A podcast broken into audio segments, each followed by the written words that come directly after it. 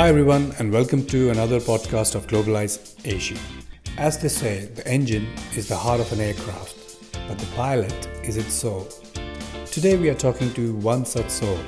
Deepak Mahajan runs a private flying school called the London Air Sports, providing lessons for all the flying enthusiasts who always wanted to pursue flying as a hobby or a career.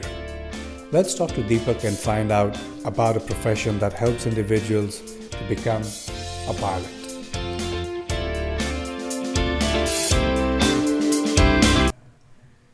Hi Deepak, thank you very much for joining us today. Um, as a young boy, I remember when you know one of the many lists on my what I have to become in future. Pilot was one of it. But as we grow old, you know the profession keeps changing and our uh, ideas keeps changing on what we have to become. But obviously not for you. You stuck to that, and you are. Um, a private pilot, a commercial pilot. Uh, you're teaching uh, many enthusiasts out there to how to fly. So tell us a bit more about your passion and the work called um, LondonAirSports.com. That's your venture, and how did you get involved into that?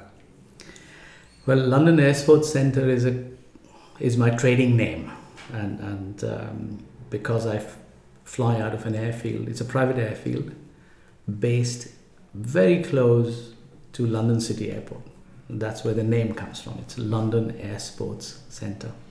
I've been based at uh, Damyns Hall since the last 13 years now in Essex.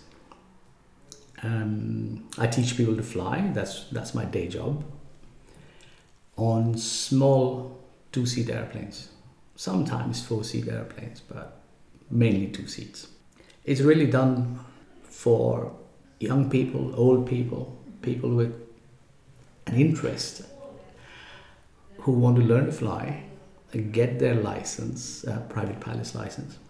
At the same time, I have many, many people who have no interest in getting a license, but they just want to fly, just to experience what it is like to look down from the sky look down on where you live, you know, fly over your house, fly over castles and cathedrals and rivers and mountains and valleys and over the, the Isle of Dogs.